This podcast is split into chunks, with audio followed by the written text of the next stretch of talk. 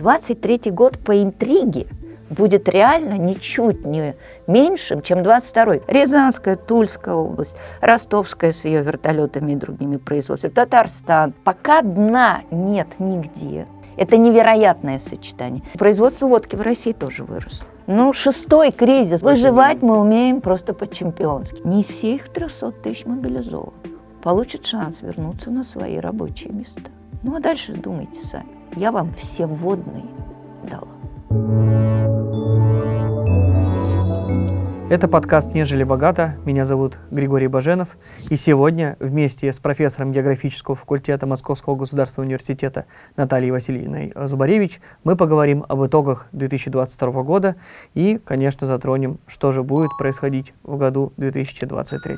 Наталья Васильевна, здравствуйте. Здравствуйте. Давайте начнем с вами с той статистики, которая доступна по 2022 году. Какие итоги мы можем уже подвести, какие еще не можем. И, возможно, статистика 2022 года даст нам какое-то понимание относительно складывающихся трендов. Ну, во-первых, спад был очень мягкий. Это мы уже определенно можем сказать. Если взять всю промышленность только на 0,6%, ну, микроскопический, по добывающей промышленности вообще в рост на 0,8%, а по обрабатывающей промышленности спад чуть больше 1%. Ну вот это то, что касается индустрии. Но внутри индустрии, конечно, картинка очень разная. Это все, что я вам говорю, это средняя температура по больнице. Если мы начинаем смотреть про мои регионы, да, то в добывающей промышленности есть супер рост. А, это у нас Башкортостан, который выдал нам рост на 16%, и Ненецкий автономный округ на 12%. А в добыче, например, есть регионы, где, например, Сахалин, где спад добывающих отраслей был 26% по году. Ну, все по-разному. Но в базе добывающей отрасли, конечно, поддержала нефтянка, поскольку добыча нефти выросла на 2%, и как следствие именно нефтедобывающие регионы продемонстрировали лучшую динамику. Но как только мы смотрим на регионы производства железной руды, базовая добывающая отрасль, Курская область минус 10, Белгородская область э, и э, Хакасия минус 5-6, а, э, ну, да, и Карелия минус 6. А смотрим дальше на регионы, где у нас добывается Уголь, ну там тоже не подарочек, там уже минус 6, например, по Кемеровской области по добыче. Поэтому это смесь из очень разных тенденций. Логика простейшая. Те э, виды, те отрасли, на которые санкции пришлись уже летом, упали сильнее. Угу. Те же, кто получил их в декабре, весь год росли, потому что э, и Европа закупалась впрок, и новые рынки были найдены. У них вся эта история будет в 2023 году, и за этим надо наблюдать. Это в добыче. Но понятно, что ускорится резко падение газа. У нас вообще добыча газа на 13% упала. Но когда смотрите на главный регион Ханты-Мансийский, ой, простите, Ямало-Ненецкий автономный округ, а там, извините, всего лишь минус 2. Просто мы помним, что помимо базовой труб, добычи природного газа в трубу, там еще вообще 30 миллионов тонн добычи нефти, которая не падала. И очень хорошо, э, но это уже обрабатывающая промышленность, это сжиженный газ. Угу. Поэтому это опять складывается даже внутри одного региона из разных трендов. В обработке все понятно, как отче наш, ну просто даже немножко забавно наблюдать. Регионы, ну и грустно отчасти. Регионы автопрома, самый главный, где была чисто западная или а, азиатская сборка – Калужская область минус 20, Калининградская минус 20 в обрабатывающей промышленности. Второй как бы номер – это регионы э, черной металлургии – там где-то по 6%. И Липецкая, Вологодская – это крупнейший металлургический комбинат, это основа обрабатывающей промышленности этих регионов. По Уралу полегче, потому что Урал исторически больше работал, а, на внутренний рынок, и, б, на азиатские рынки. Там так все не посыпалось. А металлургические комбинаты европейской части работали в большей мере на Европу и на Штаты. Третьи, попавшие под раздачу, это уже чисто санкции, как и черная металлургия, это э, лесопереработчики. И там цифры вообще четко показывают, что еще не вечер, что угу. спад-то сильно продолжается. На северо-западе, главная часть страны, которая получила очень большой удар, потому что ну, по отдельным компаниям крупным до 80 и более процентов того, что они производили, шло на европейский рынок. Все, это закрылось. И Карелия минус 11, Архангельская область минус 7, ну, Коми получше, потому что там набор разных отраслей минус 5. Но все же мы понимаем, что это все ускоряется. Смотрим чистый декабрь, а не год. Карелия и, и Архангельская область спад на 24-36%. Слушайте, ну, если Карелия падает на 36% в декабре, это о чем-то говорит. Это значит, с возможностью найти альтернативные рынки сбыта, перевести потому что все забито на восток, довольно непросто. И последние под раздачу попали, казалось бы, не подсанкционные э, отрасли и территории, это минеральные удобрения. Там два врага – Первый враг – логистика и трудности страхования грузов, а второй враг – родной, ну не враг, а второй противник – родное государство, которое вводило ограничения и, э, на экспорт э, минеральных удобрений. Результат мы берем Новгородскую область, э, обработка минус 8. Пермский край, хотя там не только, там еще НПЗ есть, тоже минус 8. Кто в шоколаде? Ну, как положено, регионный оборонно-промышленный комплекс. Ну, я порадуюсь как бы за Брянскую область. Слушайте, рост обработки на 20% о многом говорит. Брянский арсенал фурычит, да, и другие производства. Рязанская, Тульская область, Ростовская с ее вертолетами и другими производствами, Татарстан плюс 8-10%. Вот где, что называется, очаги роста, назовем это так. И еще Владимирская, Курганская, Омская с ее бронетель-машинами, Удмуртия с ее тоже оборонкой, Петербург, ну, в разном, ну, где-то 5-6%. Вот такая история. То есть мы с вами, смотря на показатели промышленности, должны четко видеть, что это очень сильно средняя температура по госпиталю. И по разным отраслям тренды совершенно разные. И то, что санкции работают, достаточно давно введенные санкции работают. Теперь по сервисам. Там все прекрасно в общественном питании, даже рост у нас случился в общепите, потому что, причем падение было э, весной и начале лета, к августу уже отыгрались, а в итоге получилось рост в, э, ну, как, да, да, на 5%, да, на 5%. Замечательный город Санкт-Петербург увеличил свой общепит на 8,5%. Что случилось? Есть, что ли, стали больше? Да внутренний турист повалил. В Москве дороговато, поэтому больше и активней едут в Питер, где цены не так кусаются. И это внутренний турпоток. Дальше. Платные услуги тоже поднялись на 3%. Ну, только приходится напоминать, что в платных услугах пятую часть занимает платежи за жилищно-коммунальные услуги. А это дважды индексировалось в 2022 году летом и в декабре. Вот вам и рост. Конечно, конечно. И потом общественный транспорт регулярно индексируется. Это еще 15%. То есть что у нас там в салонах красоты, фитнес-центрах и в прочих таких вот гораздо более мелких структурах мы тупо не знаем, потому что динамика задавлена ростом двух больших индексируемых компонентов. С розницей она чуток выправилась после сильнейшего спада в апрель, май, июнь, июль минус 10 в августе, ну, еще чуть-чуть поднялись, но мобилизация добавила. Опять минус 10. Все-таки по итогам года, ну, предпраздничные распродажи, то все, все-таки получилось не минус 10, а минус 7. Но главное, это вклад в падение розницы уж точно не еда внесла. Она там падала, ну, процента на 2 от силы. Главный вклад несла непродовольственная торговля. И если на э, дне летом это было минус 15 по стране, то закончили год минус 11. Тоже не подарочек, роста восстановительного заметного не было. И там тоже очень разная география. Сильнейший удар по непродовольственной торговле получили прежде всего крупнейшие агломерации. И на дне в Московской области это было минус 35, сейчас чуток получше, но это где-то получается 23%. Питер, Москва тоже 17-20, вот сейчас, а было 25-27. То есть упали с уходом ритейлеров глобальных, раз, автодилеров, Вообще-то продажи машин легковых сократились на 60% кто не знал. А производство машин, от них треть осталось. Хорошо, если и название этой трети мы хорошо знаем. Лада Гранта, Хавал, там все. Вот и все. Ну, в основном китайские Кита... не, ну, нет, прежде всего, сейчас основа рынка – это э, Тольятти, да, это машины вообще советской закалки, можно я так скажу аккуратно, и плюс китайцы. Поэтому быстрого отскока там не будет, но поразительно, что все-таки в целом, что в остальном секторе услуг как-то более-менее обошлось. Ну, мне опытные люди говорили, что тревогу надо заедать, но еще, наверное, надо запивать. Но производство водки в России тоже выросло, это правда. Поэтому вот такой дежурный набор. Чудесные были показатели по вводу жилья, но это разгон данный ипотека льготная еще лето 2020 года, потому что ну, дом, домик-то строится не за месяц, он все-таки два года, два с половиной даже строительный цикл. И все было прекрасно.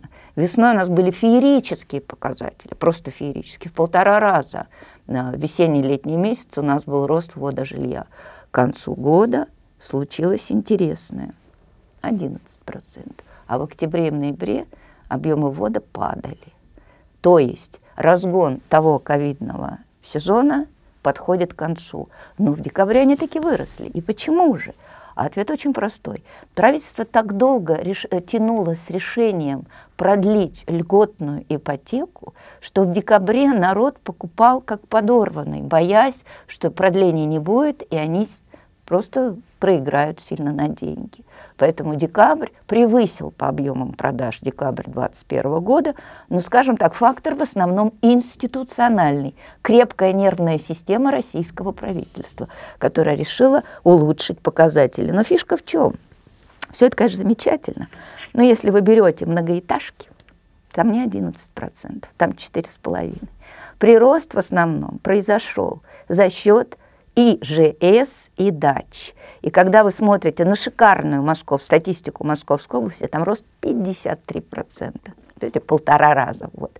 Так там в этом вводе уже три четверти и даже больше дачи и ИЖС. Вот за счет этого докручивалась спиралька вот этого вот как бы большого пузыря. Сейчас мы будем смотреть про, на рынок труда, а, ну, скажем так, что январь просадка видна. Насколько она продлится? Потому что все, кто рвался, они в декабре собрали все, что могли, и попробовали получить э, ипотечный кредит или купить жилье. Посмотрим. Но уже такого сказочного роста не будет, потому что и дороже стала льготная ипотека, и меньше денег у населения. Осталось, ну, про безработицу мы обсудим отдельно, добавлю только один сюжет «Реальные доходы населения». У меня нет моих пока региональных данных, они будут в марте, как до нашей с вами записи передачи. Ситуацию, которую в целом по стране объявили, такая. Ну, давайте просто по цифрам пройдемся. За три квартала падение было 1,7%, только за третий квартал, ну, где-то 2,5%. Четвертом оказался у нас рост доходов населения, ну меньше процента, но рост. А за год всего лишь минус один. С каким микроскопом мы будем разглядывать это однопроцентное падение доходов населения за 22 год? Но люди, правда, не очень верят, но должна заметить, что к этому были определенные основания. Ну, во-первых, к осени начала немножко затухать инфляция, но это правда. Второе, все-таки те выплаты, которые были сделаны в 2022 году, они же были не разовые.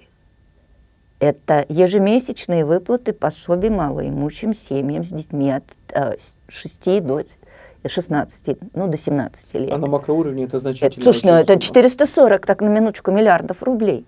Дальше. Это повышение, э, это индексация э, пенсий, все говорят, как 10%? Индексировалась базовая часть пенсии, поэтому реально вы получили больше примерно на 4,5-5%. Но это было проиндексировано. Базовая часть пенсии, это, то есть минимальная. Ну да, да, база, как они там ее называют. Второе, 10% индексация минимальной зарплаты. Третье, э, повышение прожиточного, значит, больше людей могли попасть под эту черту и претендовать на пособие. Вот на эти меры, по памяти говорю, могу ошибиться, но тоже было примерно под 500 миллиардов.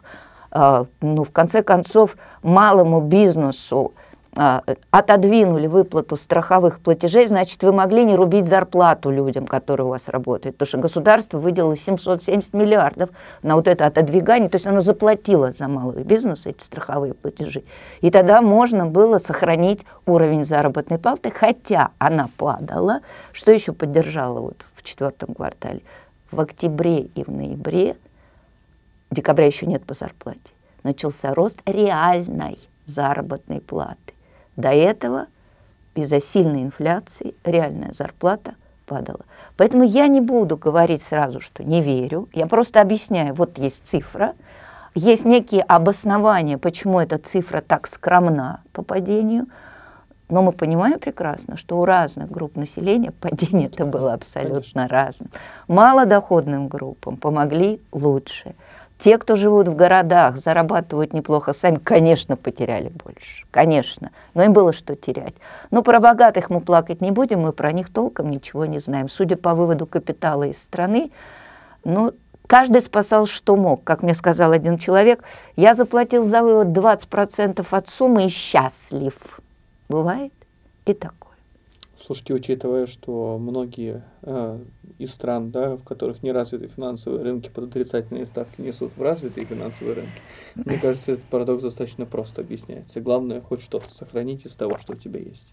И действительно, это вопрос не зарабатывания. Это вопрос спасения своих э, накопленных ресурсов. Тут я с вами полностью согласна. Я так понимаю, в наименьшей степени пострадали те отрасли, которые либо не подпали под санкции, либо санкционное давление на них оказывается только сейчас, как, например, нефть и нефтепродукты. Тогда слово «пока» мы должны употребить, да, пока, правда? Естественно, да, пока. Но, во всяком случае, по итогам 2022 да, года. Да. Дальше. Э, слабо упали те отрасли, которые ориентированы либо на внутренний рынок, рынок либо, соответственно, на азиатские Больш... рынки. Печевка в основном росла. А? Пищевка да. в основном росла. Ну, то есть либо это на внутренний рынок, либо, uh-huh. соответственно, на азиатские рынки ориентированы, либо смешанная, да, uh-huh. либо, условно говоря, они могли быть даже ориентированы частично на европейские рынки, но, тем не менее, видимо, была определенная ниша в отношении внутреннего рынка, которую они смогли заполнить в результате как бы вот сокращения поставок непосредственно в европейский Тут сложнее. Вот даже мы не можем пока сказать, сможет ли то, что внутри торговли, заполнить то, что, а, откуда да, ушли глобальные компании. Пока как-то вот это не очень получается. Уж с автомобилями мы просто скорбно промолчим. Да, давайте, автомобили, да. да. Ну, получается, это вот следующее, о чем я как раз да. хотел а, сказать, что выходит, что опять-таки меньше всего пострадали те отрасли, которые в меньшей степени зависимы от промежуточного импорта. И это тоже, э, э, ну, понятно, что производство холодильников и стиральных машин уполовинилось потому что они собираются из комплекту. Там нет санкций, там просто комплектующие да. на тяжелого Проблемы с поставками из Европы. Есть, очередь. да, я согласна. Ну а производство чего-то там компьютерного, там на 60% рост. Уж как там поставки организованы, ни вы, ни я не знаем, ну как-то они но, видимо, и мобильные телефоны тоже не должны были просесть, потому что Их у нас мало. в основном, тем более, поставки идут из Азии, это не Европа. Это не, мы, я про компьютеры и прочее упомянула только потому, что мы их так мало производили, что 60% угу, рост – это от эффекта низкой базы, понятно, прежде понятно. всего, конечно. Конечно. Я соглашусь с вами, что те, кто исторически был ориентирован на Азию, просили, конечно, меньше, но и у них проблемы с вывозом. Ведь угольщикам был не просто приоритетный провоз. 60% транссиба мощности возит уголь. Возило, сейчас mm-hmm. немножко меняется. Но у них еще были льготы. РЖД вынудили дать им льготы по цене провоза, за которые платили другие перевозчики. А, но сейчас им тоже подрезали у них возможности вывоза, поскольку идут контейнеры, идут металл, металлические грузы, идут лесогрузы, они им все-таки в какой-то мере подрезали. Поэтому сказать, что вот те, кто шел на восток, нет, вот то, что, давайте точнее скажем, то, что они продавали на запад, а это немало, это 50 миллионов тонн угольщики, они не смогли полностью переориентировать на восток. Блоком стала инфраструктура. Да, И так для всех. Слово «основательное сжатие» в 2023 году мы будем наблюдать безусловно. По сжиженному газу невероятно успешная переориентация. Российский сжиженный газ занял 6% всего э, импорта газа в Европу. Когда-то «Газпром», это были трубы, занимал 40%, да? а сейчас один сжиженный газ 6%. Но смогут ли они продавать дальше? Европа там что-то собирается ограничивать? Я не знаю. Ну, будут продавать на Азию. Просто эта сезонность увеличивает. Потому что тащить надо севморпутем, а тащить надо а, танк, э, танкерами ледового класса. А танкеры ледового класса надо построить. Ну, а корейцы уже отказались от этого заказа. А когда большой камень, постро... Э, завод в Большом камне построит эти танкеры, как вы понимаете, сильно заполненные импортными комплектующими, это большой вопрос. Будем посмотреть. Зоны риска есть понятная, абсолютно, это газовая отрасль, это Ямал, будем смотреть. Вторая, понятно, что она будет, непонятные масштабы. Это все территории нефтепереработки, все. И особенно те, где старые заводы гонят мазута очень много. Там вообще непонятно. Мазут как никому не нужен. Ну, он был нужен, но Европа его не покупает. Вот я об этом вот. Все, вот, значит, мы внимательнейшим образом смотрим на Башкортостан нефтепереработку, Самарская область, Кириша нефтерксинтез. Сибирским заводам легче, они в основном обслуживают территорию и частично везут на Китай. Угу. Поэтому заводы европейской, Омский тоже, кстати, туда больше смотрят, но ему сейчас не дают нормальных провозных мощностей. Они все бодаются, они все ругаются, потому что ограничения по логистике касаются всех. Угу. А вот заводы европейской части будем внимательно смотреть. Удивительным образом картина меняется. Я каждый месяц читаю, и каждый месяц как бы вижу, как так, то вот идет подстройка, вот это очень точное слово, идет угу. подстройка, но кто-то подстраивается чрезвычайно медленно, это не продовольственная розница, это точно. Кто-то подстраивается на удивление быстро, это нефтяники с добычей нефти. По-разному.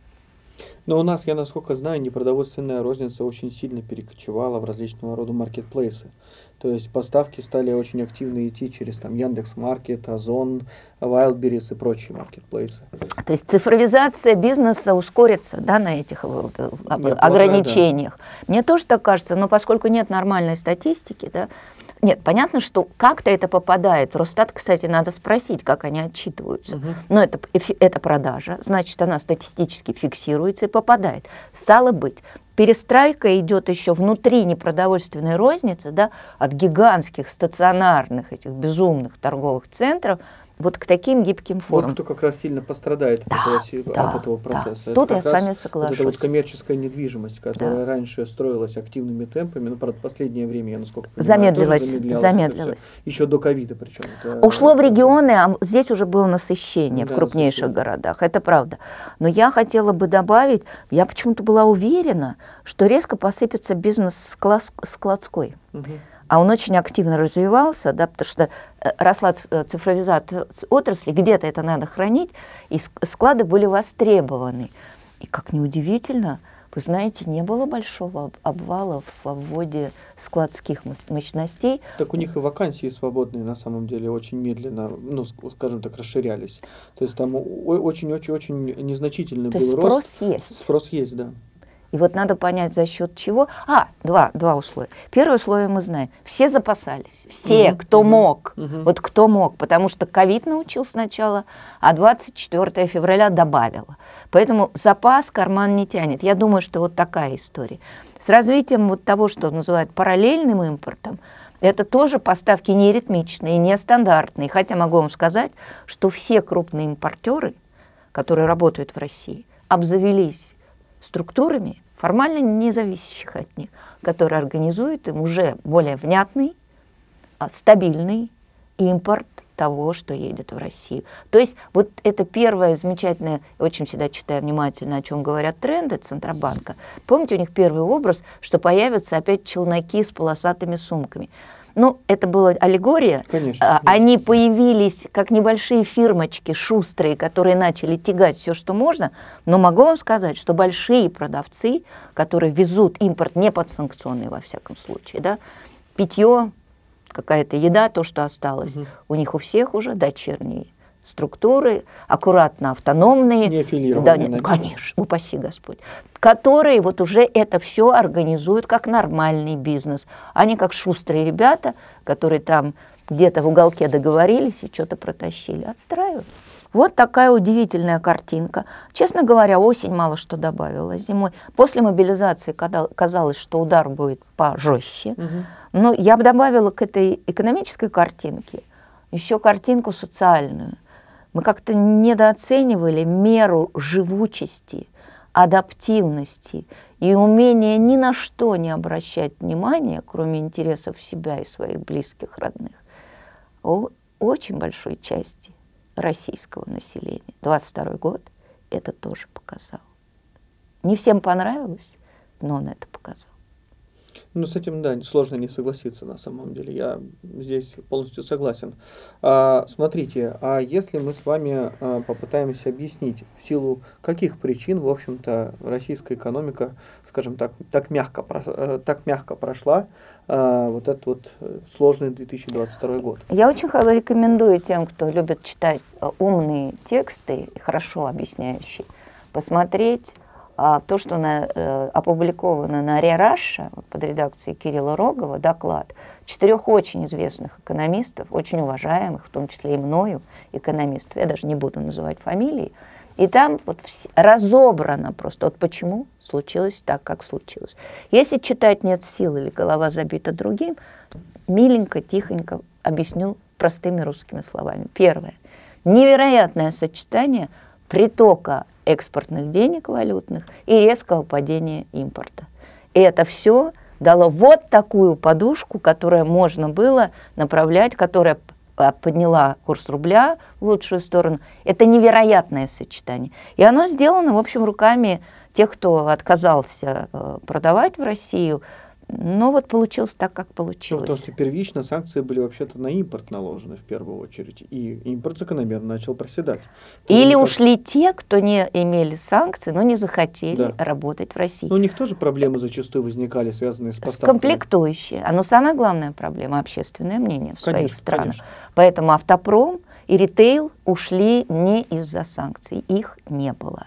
Поэтому вклад вот в сжатие импорта этих факторов ухода добровольного, да, и, собственно, санкции, там еще надо взвесить, что сильнее. Это все создало вот такую подушку из денег, конечно, конечно, которая обеспечила бюджет бешеным количеством так денег. вы считаете купить? Вроде бы как много, большой приток валюты, вот только за, за эту валюту очень сложно что-то купить. Не, ну, не соглашусь, потому что, во-первых, когда у вас столько валюты, у вас рубль крепчает, для бюджета плохо или для экспортеров плохо. Но у вас стабилизируется, у вас нет бешеных дефицитов угу. на бюджетном и финансовом рынке, у вас все спокойно. Второе, невероятная живучесть российского бизнеса, который крутился так, ну, шестой кризис, если посчитать постсоветскую историю, ну, шестой кризис, уже все навыки отработаны. Причем, понимаете, дело заключается еще не в том, что это просто какая-то череда легких небольших рецессий, а это кризис, по-взрослому, взрослых по-взрослому, именно так.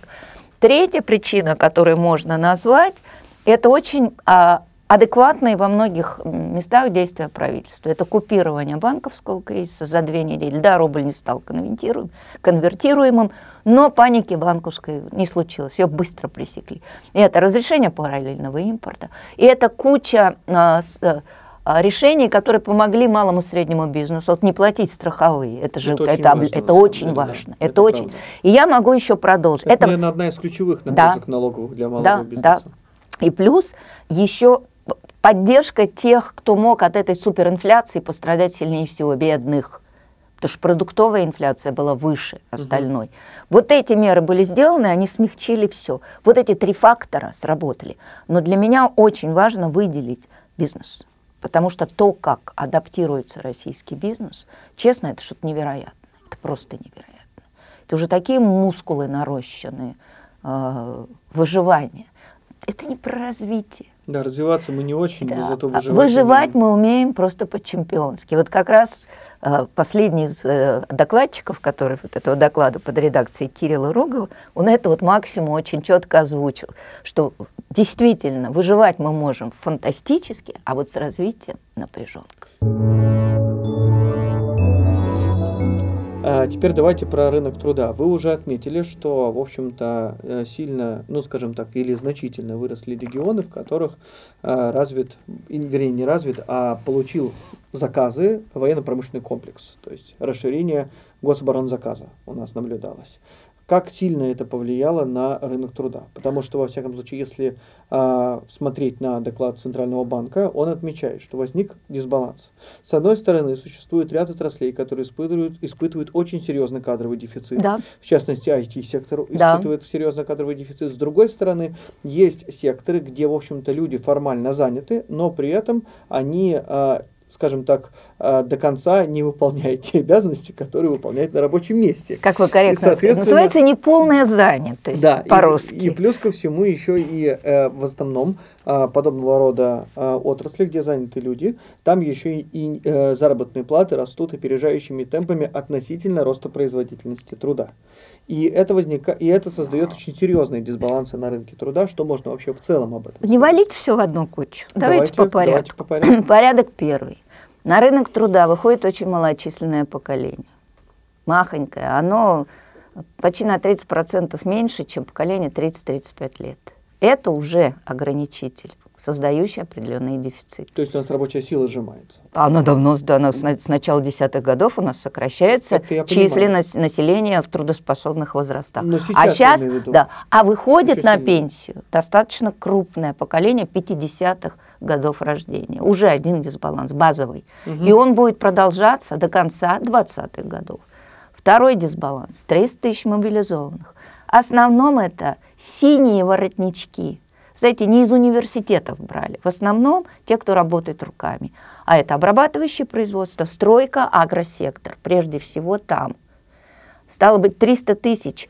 а, ну, если представить, что у нас 5 миллионов обрабатывающей промышленности, выкидываем дам, ну, заметный как бы удар. Мгм. Третье. Поуехавшие. Как не считаете, э, точных данных все равно нет, но это точно полмиллиона плюс.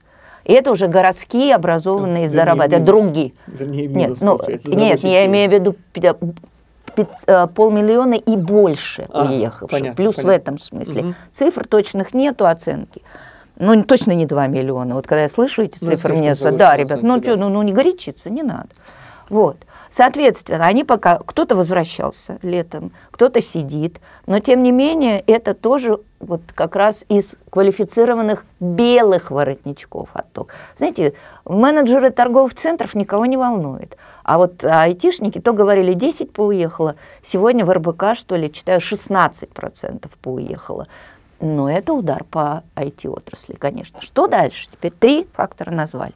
Теперь что происходит? Бронь на всех оборонных предприятиях, расширение производства на действующем оборудовании, прежде всего за счет вторых и третьих смен, набирать очень тяжело, но бронь плюс повышение заработной платы приводит к тому, что из других обрабатывающих производств, не защищенных бронью, народ начал перетекать туда, и даже айтишники, которые не уехали, активно писали резюме для зачисления в штат на IT-специальностях, ну не, не, не слесарем, конечно, Ну, конечно. на Ну, IT-специальностях И инженерные специальности, Конечно, и конечно. рабочие специальности, соответственно, стало наполняться. Сказать, что набрали на все три смены, ну я ничего не знаю, я не владею государственной тайной, Мгм. и слава богу. Но я знаю города, где не набрали, где не получается, что даже бронь с э, повышением зарплаты не очень сильно спасает.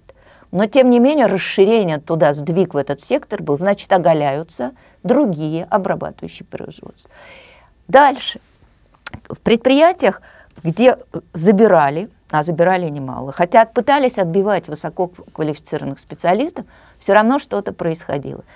И началась гонка за профессионалов синих воротничков, занимающих ну вот, технически значимые позиции. Это гонка зарплат обязательно.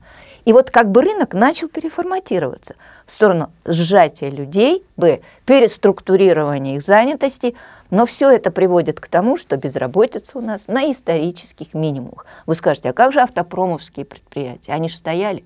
Так вот эти вот нехорошие западные компании этим людям платили до августа. И только в августе начали пытаться как-то по-хорошему договариваться про уход. А та же Икея платила полную зарплату до августа, не, не эту самую, вот, которая не полная занятость, и сидишь на тарифе. И там произошло следующее. Первое. А, часть этих людей смогла трудоустроиться на соседние дефицитные уже предприятия.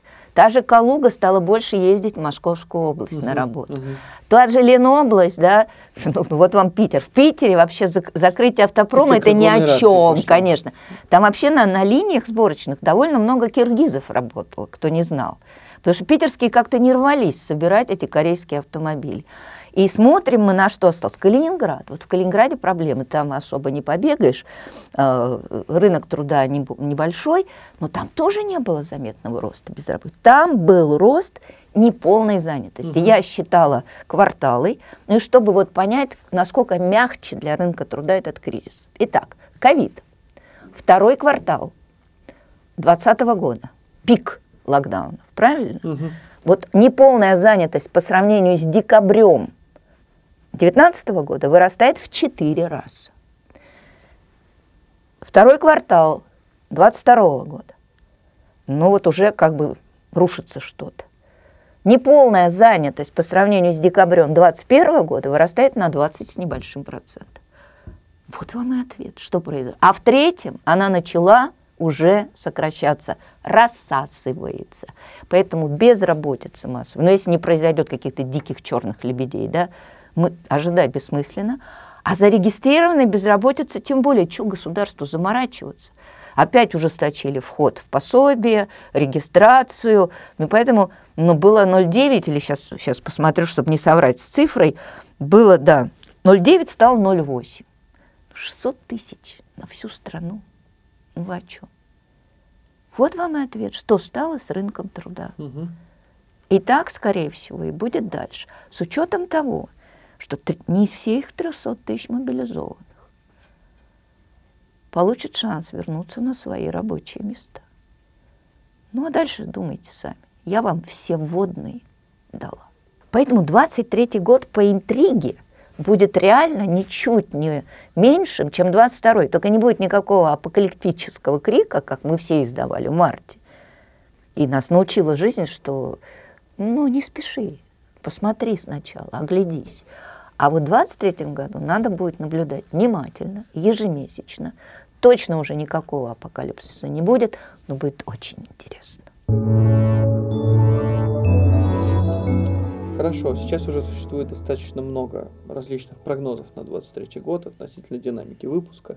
Я думаю, что многие слышали про плюс 1%, минус 1% от Центробанка, диапазон да, возможных значений. Ну, МВФ там МВФ. выдал плюс 0,8, ну да. 0,3, по-моему. 0,8 или 0, да. ну не важно, в общем, 0,3, да. 0,3, не важно. То есть 0,3. Насколько реалистичны эти прогнозы? Можно я скажу? а, Не Или при парламентский. каких усл- Или при каких условиях вы читаете? Дайте я не парламентский скажу, а Давайте. черт его знает.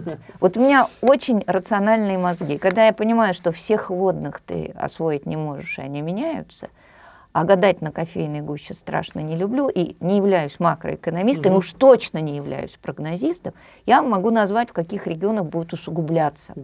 проблемы, а в каких я вижу, что как бы... Давайте так, пока дна нет нигде у тех, кто падал, но все-таки я могу ошибаться. Ближе к дну металлурги, Мгм. черные металлурги. У них уже падение изрядное. Если им все-таки удастся отчасти перенаправить, ну, прежде всего, европейским заводам на другие рынки, вы не забывайте, что растет спрос на металлическую продукцию для производства того, что мы называем ВПК. Мгм. Тоже, кстати, фактор. Да, И для уральских заводов, Да. могу вам сказать, существенный фактор.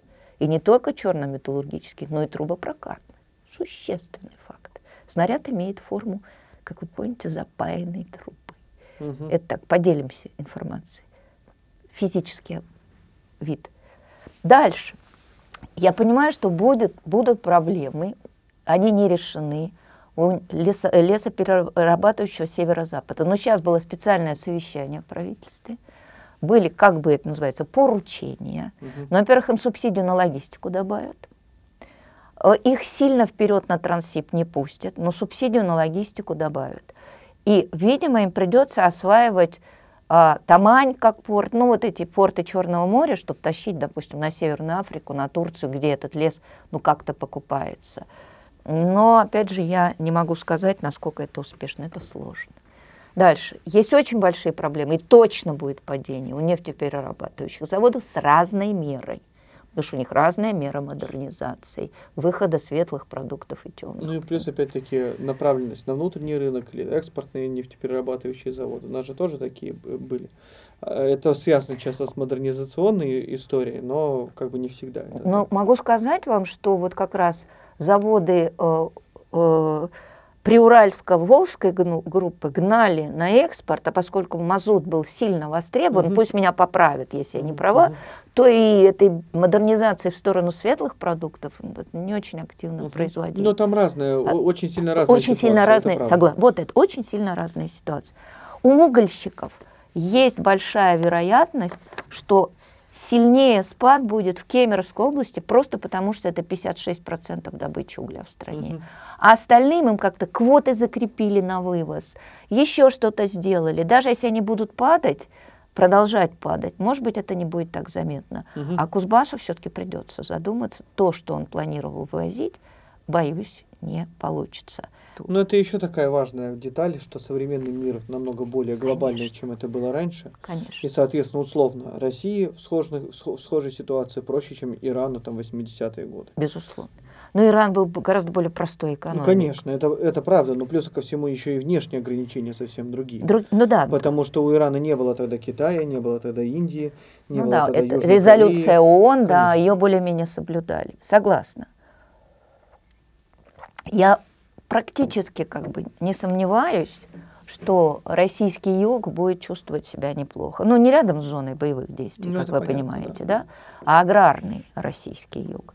Потому что по всему производству базовых пищевых продуктов в основном рост.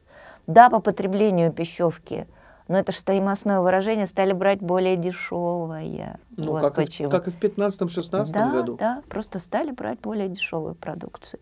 Поэтому я не вижу рисков для пищевой отрасли. А вот сможет ли пережить риск супервысокого урожая наш агросектор, который не может 150 миллионов тонн зерна, там 50 надо продавать на внешний рынок, точно. И куча проблем. И сроки хранения удлиняются, мощностей достаточно для Нет, хранения да, нет, просто. качество будет снижаться, и аграрий, он же такой хоть тугодум, но он подумает, что я в следующем году столько буду засевать площадей. Возможно, и такое решение. Поэтому после супергода я не уверена, что в следующем году показатели будут, ну это от погоды еще сильно зависит, столь же значимые. Не, главная беда в отношении как раз ТЭК это, конечно, газовая торговля. Вот, Вот- что вот было это да. действительно разрушено. Это да. И очень трудно восстановимо. Во всяком случае, точно не в европейском направлении для того, чтобы все эти потоки перенаправить. Представьте, какие инфраструктурные объекты необходимо сейчас выполнять для того, чтобы это все в Азию перенаправить. Но я могу заметить, что уже с Ямала идет миграционный отток по 22 Вот году. это да. интересно. да. А, Ну, это кривая статистика, к сожалению, миграционная. Но э, там год на год не приходится, но уже появились прямо такие серии годов с миграционным оттоком. Больше рабочих мест нет. Основной, основной метод – вахта. Мгм, То есть вы туда на ПМЖ не едете. мгм. И, а это значит, что люди уезжают, потому что, ну, видимо, будет сжатие. Есть Ну, города говорили, нефтяников, Ноябрьск, например, там проблемы уже с добычей. Поэтому, ну, вот Имал бы еще продержался, но то, что произошло в 22 году, мне так кажется, усугубит Мгм. вот те негативные процессы, которые бы эволюционно случились.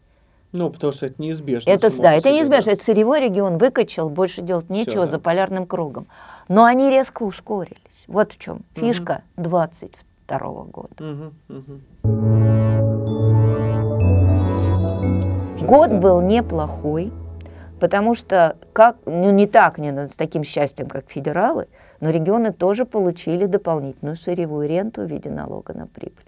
Но как и у федералов, праздник закончился. Мгм. Прирост поступлений налога на прибыль был в полтора раза в январе-мае. В июне еще как-то держалось. Просто регионы так не тратили, как федералы, как сумасшедшие. Ну, просто посыпался сам налог на прибыль. С октября он грохнулся, ноябрь, декабрь. И результат было на 50% рост, по итогам года на 3%. Мгм. И вам все понятно. То есть этот источник перестал быть драйвером роста, и в следующем году он будет драйвером ухудшения. Что это значит? Все регионы со значимым вкладом налога на прибыль дохода бюджета, а это экспортно-сырьевые регионы, все металлурги, у них будет сжатие. И это неизбежность, просто неизбежность. Э, плохо, э, тяжело ли это будет пере, как-то пережито? Ну, во-первых, устойчивый рост налог на доходы физлиц. Если берем по динамике, ну, плюс 16% вообще это выше инфляции. Мгм. Согласитесь, Ну выше да. инфляции. Ну, в реальном выражении, получается, поступления Да. выросли. Да, ну там очень важную роль сыграли огромные дивиденды, выплаченные весной. Э, Прошла индексация во многих отраслях. Я имею в виду у богатых компаний, у сырьевиков, они в марте сделали эту индексацию. Это тоже повлияло. Бюджетникам, насколько я помню, никто ничего не индексировал. Вроде бы. Вроде бы нет, да? И, соответственно, вот за счет опять это кормильцев наших сырьевиков мы весной как бы поправили заработки тех, кто работал, ну, прежде всего, ну, не давайте так, в менеджменте, Ну, прежде понятно, всего, конечно. в менеджменте этих компаний. Подкормили акцизы, и государство будет подкручивать акцизы и дальше. Ну, они это традиционно это, да, делают. да, У да. нас на 4% на те же нефтепродукты ежегодно индексируются. Вот акцизы. плюс 18. Да, это 7% доходов, но в разных-то регионах по-разному. Поэтому, в общем, по доходной базе плюс 12%. А по расходам, ну не так, как федералы, не до безумия, но все-таки плюс 16. Плюс 16. То есть расходы в динамике росли быстрее доходов. И когда смотрим на что, феноменальный рост расходов на национальную экономику на 27%. Это Что случилось? федеральная поддержка иссякает. Первый базовый фактор. Росли очень интенсивно субсидии. Субсидии выделяются на реализацию нацпроектов. И Мгм. Очень значимая часть – дорожное строительство, транспорт, все, что идет в нацэкономику, не только в социалку. Они выросли на 40 с лишним процентов.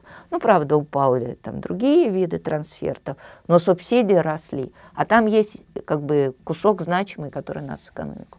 Второе. Я не буду ничего здесь говорить, поскольку у меня нет подтверждений.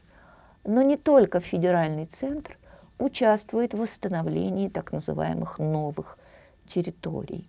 И это тоже, скорее всего, проходит по разделу национальная экономика. И там не по рублику финансируют. Но вы же говорили, а вы же говорили, что будет сжиматься как раз национальная экономика. Федеральный бюджет на Федеральный бюджет. 23 год. А региональный А я как вам раз- говорю на 22 Понятно, итоги понятно. 22 А в года. 23 году тогда что будет части национальной Не, экономики? не знаю, это будет зависеть от масштабов субсидий с федерального Мгм. бюджета на то же дорожное хозяйство. И это будет зависеть от обязательств по а, так называемому финансированию новых территорий. Еще больше, это будет зависеть от результатов военных действий. Ну, это да, это правильно. это Потому понятно. что новые территории – это важное, но не очень определенное понятие. Я постараюсь аккуратно выражаться. Дальше.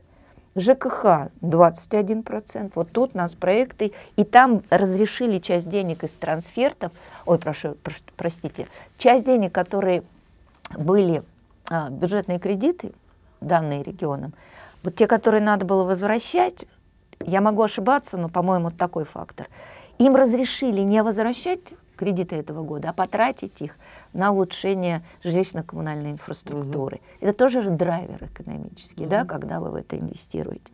Из всех социальных услуг и лучше финансировали образование, хороший показатель, реально хороший, плюс 16%.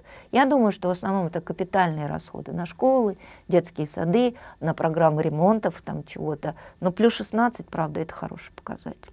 И э, социальная защита, которая называется официально соцполитика, плюс 10. Мгм. Ниже инфляции, но все же. Потому что в соцзащите, если в структуру расходов посмотрите, там 70% это выплаты населению. Поэтому, ну, хоть найди. Вот еще один. Через эти пособия прошло, да, Мгм. не только там федералы. И на чем сокращали, на чем рубили, ну, здравоохранение, конечно. После бешеного рывка в 2020 году, роста расходов на здрав на две трети, а Москва более чем два раза, но уже и в 21-м, но тогда еще очень смертность была высокая, а уж в 22-м точно рубят расходы бюджета на здравоохранение. В 22 году 70% регионов порезали эти расходы. Так что на новые территории деньги есть, а на здравоохранение. как-то не очень. Ну вот так. Ну, давайте попробуем 23-й, 23 я вам скажу. подвести итог. Да, первое. Если мы боем... Вот смотрите, мы с вами говорили отраслевой анализ, мозаика, очень разное все. Берем региональный анализ, мозаика, очень разное все. А если мы смотрим эволюцию, то сказать можно просто. И в федеральном бюджете, и в региональных бюджетах следующий, а вернее идущий 23 год будет хуже. И это надо четко понимать. Но до смерти не доведут, регионам помогут. В Крым трансфертов пришло на треть больше, чем годом раньше. И почему-то мне кажется, что эта красивая тенденция может про- пролонгироваться Мгм. и в будущем году. Да, будут помогать по-разному. Год не смертельный, год устойчивого ухудшения ситуации в разных секторах и территориях и бюджетах по-разному. Поэтому не надо заполошенных криков, не надо воплей «мы все преодолеем» или «все к чертям летит собачным». Ситуация очень меняется, тренд в целом негативный, но детализация невероятно разная. Вот так. Есть белая легенда, есть черная легенда, а правда другая совсем. Правда сложнее. Да.